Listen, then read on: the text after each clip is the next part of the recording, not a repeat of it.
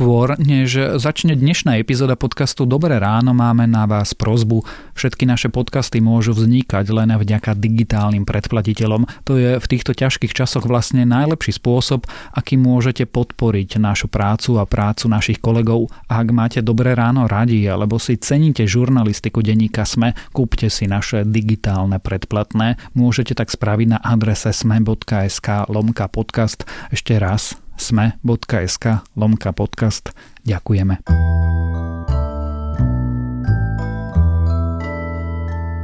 Je štvrtok 9. apríla, meniny má Milena a aj dnes má byť na potvoru pekne, ale vy len pekne sedte doma a nestretávajte sa. Špeciálne pevné nervy však prajem tým podcastovým fanúšikom, ktorí majú to šťastie a stále môžu chodiť do práce, lebo nejako ešte majú a včera tak netrčali ani doma, ani v práci, ale niekde na ceste. Denné teploty by sa mali pohybovať od 19 do 24 stupňov. Počúvate Dobré ráno? Denný podcast denníka Sme s Tomášom Prokopčákom. Keď máte nekonečné dáta, nič vám nebráni počúvať podcasty nonstop od rána do večera. A to úplne bez obáv, že si ich prečerpáte. Preto všetkým našim zákazníkom s paušálom prinášame nekonečné dáta zadarmo aj v apríli. Nech si môžu vypočuť aj tento podcast na náš účet. Zostaňme v spojení. Telekom, sponzor podcastu Dobré ráno.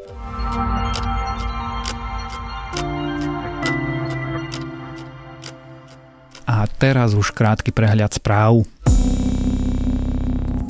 Včerajšie kontroly medzi okresmi priniesli hodinové kolóny, súviseli s obmedzeniami voľného pohybu, ktoré platia až do útorka. Polícia kontrolovala, kto vodiči sú a kam idú. Na mnohých úsekoch doprava následne úplne skolabovala.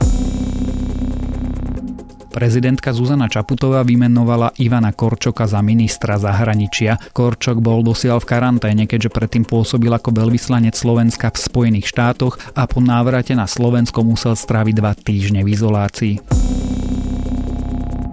Vláda predstavila druhý balík ekonomických opatrení, tieto by mali pomôcť najmä väčším firmám. Spoločnostiam, ktoré museli zavrieť svoje prevádzky, budú odpustené odvody za apríl a veľké firmy s viac ako 250 zamestnancami budú tiež môcť žiadať o príspevok na udržanie pracovného miesta. Prieskum webu Platy.sk naznačuje, že takmer polovica ľudí dnes pracuje z domu. Najvyšší podiel zamestnancov s tzv. home officeom je v IT, najnižší v gastre a v cestovnom ruchu. Britský premiér Boris Johnson strávil včera druhú noc na jednotke intenzívnej starostlivosti, no je v stabilizovanom stave. Johnson, ktorý má nový koronavírus, nie je napojený na pľúcnu ventiláciu, no dostal kyslíkovú podporu. Ak vás správy zaujali, viac nových nájdete na webe sme.sk.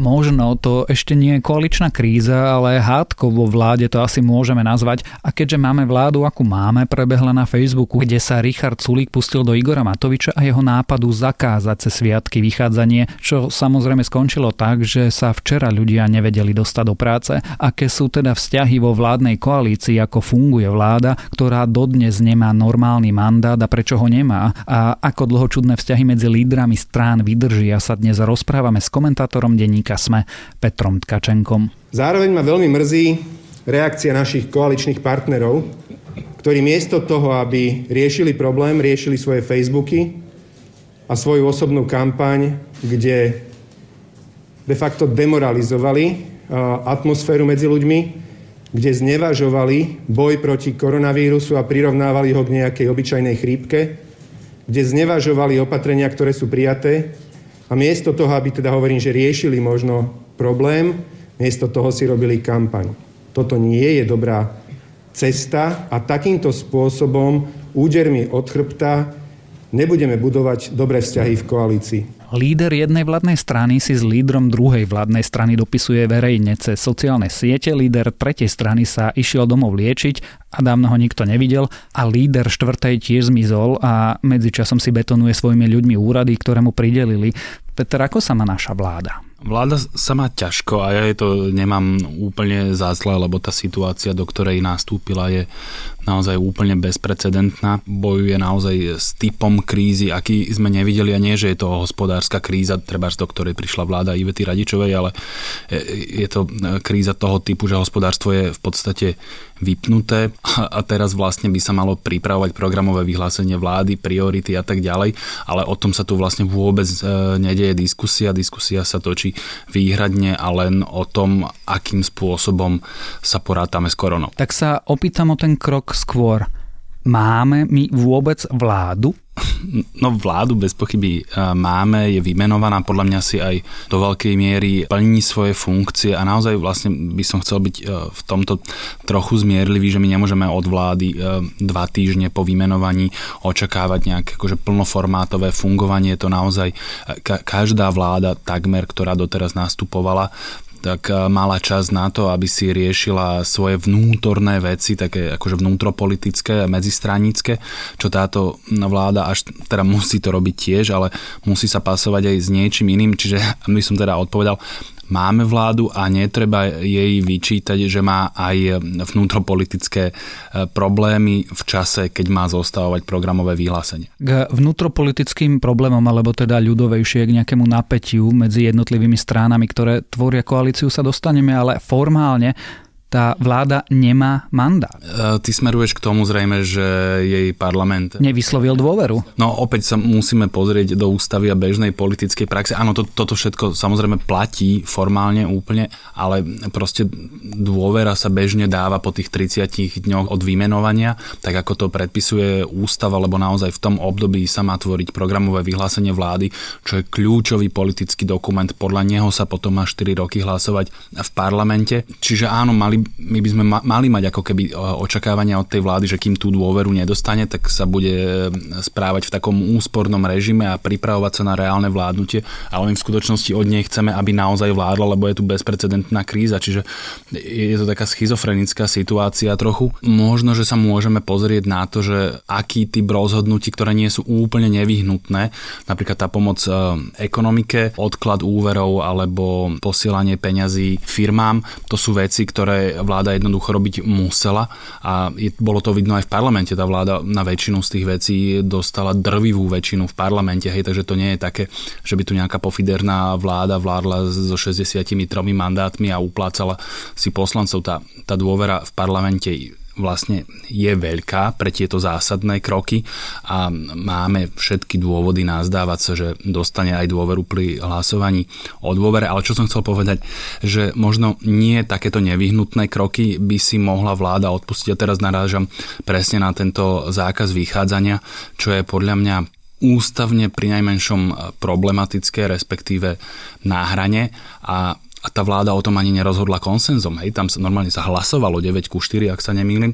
To bolo vo vláde a to si myslím, že tento typ opatrení by si mohla vláda odpustiť vtedy, keď nemá dôveru. Aj inokedy napríklad, ale teda ak nemá dôveru, tak zvlášť. No dámy, vážení páni, dovolte mi, aby som vám oznámil veľmi potešujúcu skutočnosť za to, že parlament Slovenskej republiky schválil zákon o odklade splátok na úvery, či už hypotekárne, spotrebné, e, či už pre občanov, ale aj malé a stredné firmy. Dobre, toto sú také, že ústavnoprávne nuancy, ale ty si spomínal to napätie. A to nás dostáva k jednej drobnosti, ktorú si povedal, a to je, že bude mať tá vláda dôveru? Vláda v tomto zložení dôveru podľa mňa určite dostane. E, myslím v zložení strán.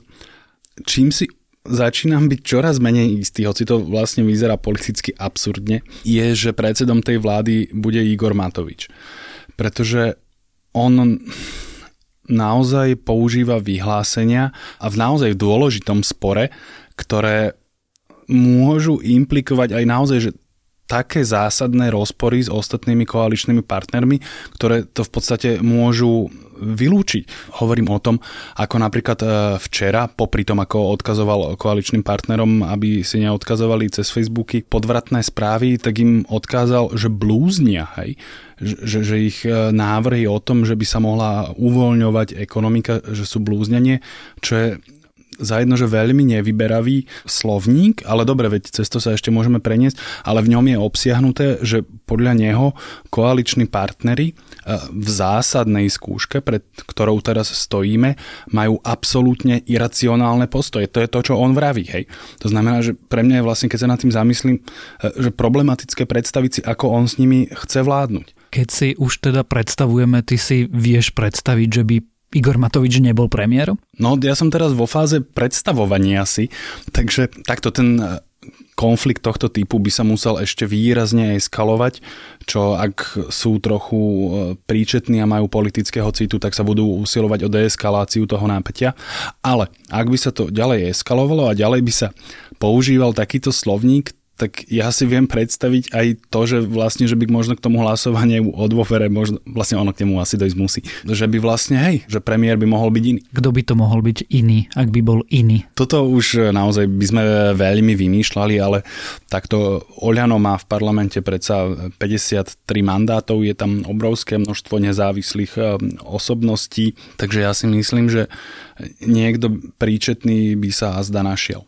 Takto, lebo ja samozrejme je absolútne nespochybniteľné, že ak tu bude vláda s politickým mandátom, tak premiér musí predsa pochádzať z radov Oliano. To už ani moja predstavivosť nejde tak ďaleko, aby to bolo inak. Ja si teda pamätám, že istého času sa hlásil Robert Mistrík Aký je Igor Matovič premiér? Ja viem, že to je nefér otázka, pretože má za sebou dva, tri extrémne ťažké týždne. Áno, to treba zdôrazniť, že tie dva týždne sú extrémne náročné, ale zase my ako občania môžeme očakávať, že v extrémne náročných podmienkach budú politici podávať e, výkony, ktoré znesú extrémne náročné kritéria a mám pocit, že Igor Matovič taký výkon nepodáva. On ja teraz nechcem, naozaj sa budem snažiť vyhýbať e, nejakým e, psychiatrickým termínom, respektíve e, vchádzať do jeho myšlienkových útrop, ale je pravda, že on prichádza s veľmi razantnými a nezvyčajnými návrhmi a potom sa čuduje, že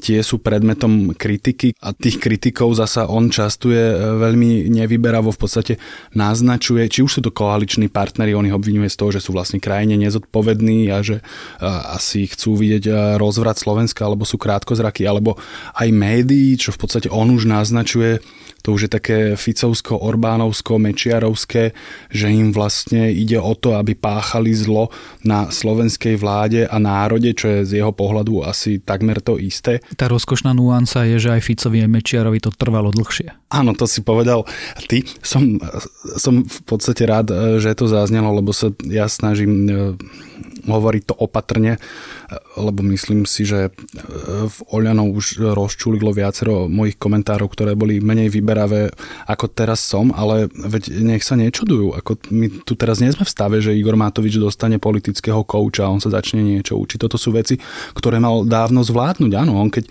povie, že vypne ekonomiku len tak z brucha, popri tom povie, že o tom nechá rozhodnúť občanov v nejakej ankete alebo nedaj Bože v prieskume, na druhý deň si zmyslí, že o tom majú rozhodovať odborníci a všetci ostatní sú hlušina v tejto veci, hej, aby som mu zase nekryudil, tak on sa nemôže čudovať, eh, že bude predmetom zásadnej kritiky a že si budeme myslieť, že takéto správanie, ak by vydržalo, tak ho diskvalifikuje z toho postu. Aby sme teda použili ich slovník, tak aby sme v denníku sme a v denníku neboli zákerní. Čo by mal premiér robiť? Buďme teda konštruktívni. Keď ty hovoríš, že nezvláda tú situáciu, čo by mal robiť, aby ju zvládal? No, keby som to úplne presne vedel, tak by som asi robil niečo iné ako písalka v novinách, ale môžeme sa oprieť o to, čo on vlastne vyčítal predchádzajúcej vláde. On Petrovi Pellegrinimu, ktorý zachytil vlastne tú začiatočnú a strednú fázu tej koronakrízy, vyčítal, že nemá plán. Hej?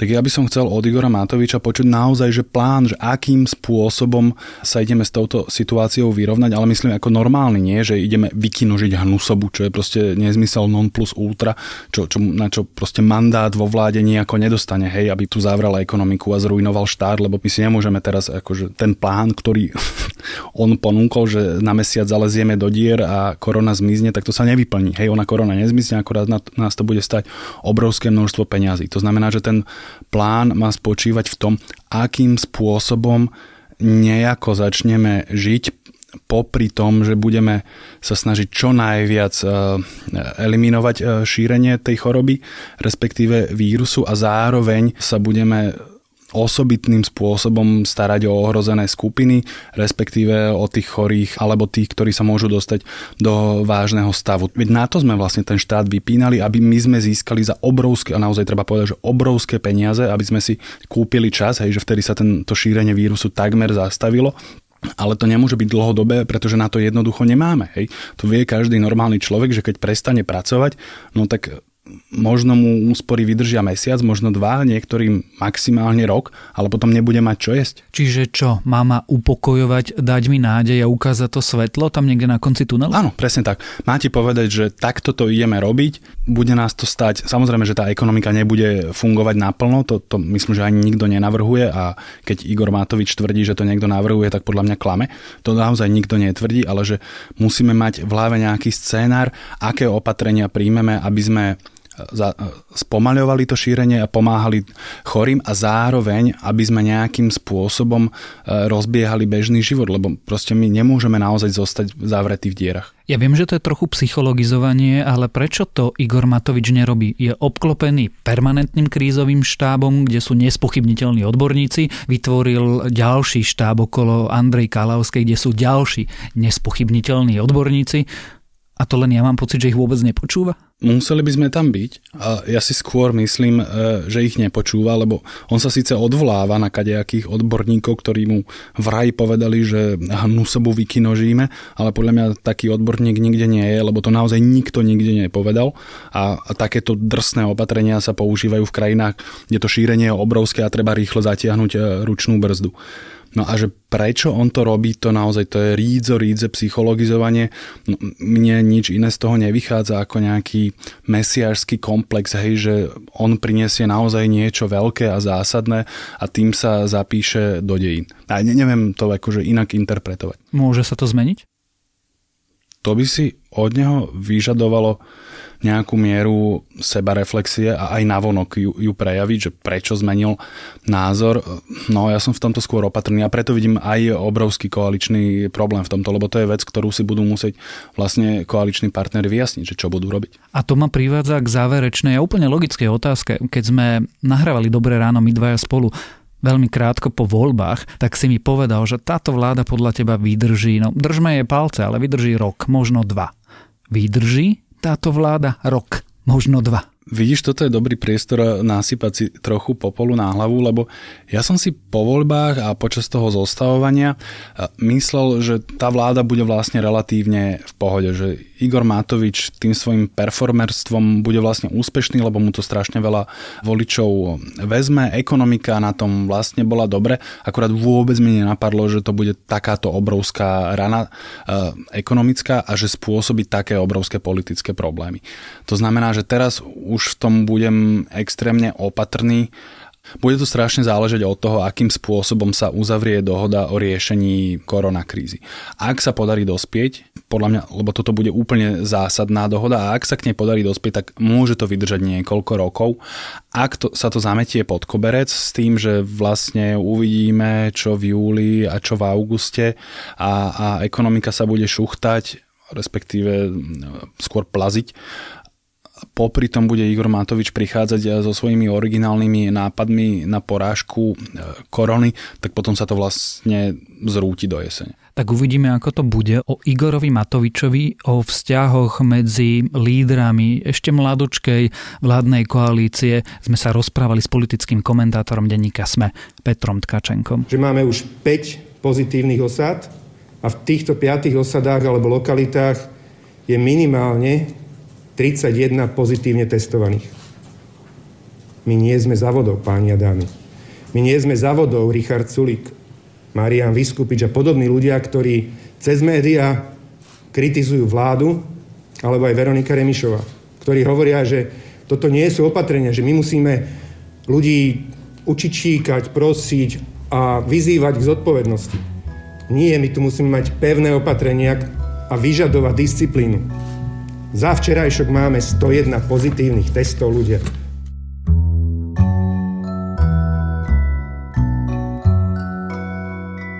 Zvyčajne sa tu pri odporúčaniach tvárime tak vážne, hovoríme o dobrých textoch, zaujímavých filmoch, o kvalitnej hudbe, posielame vás za dobrými a hodnotnými myšlienkami či na konferencie a semináre ale viete čo, dnes neurobím nič z toho, jednoducho hrajte sa. Zapnite si Xbox či PlayStation a skúste si oddychnúť, lebo oddych, ktorý sa odohráva v našich hlavách je v týchto čudných časoch tiež extrémne dôležitý. A napíšte nám do podcastového klubu denníka SME na sociálnej sieti Facebook, čo sa to vlastne hráte, ja som napríklad znovu začal prechádzať staré Mass Effecty a asi tak tretíkrát novšiu Division 2. A to je na dnes všetko, želáme vám pekný deň a snáď aj ako tak príjemnú veľkú noc. Počúvali ste Dobré ráno, denný podcast denníka Sme dnes s Tomášom Prokopčákom a teraz si dáme pár dní oddych. Riadna epizóda Dobrého rána vyjde až v útorok 14. apríla.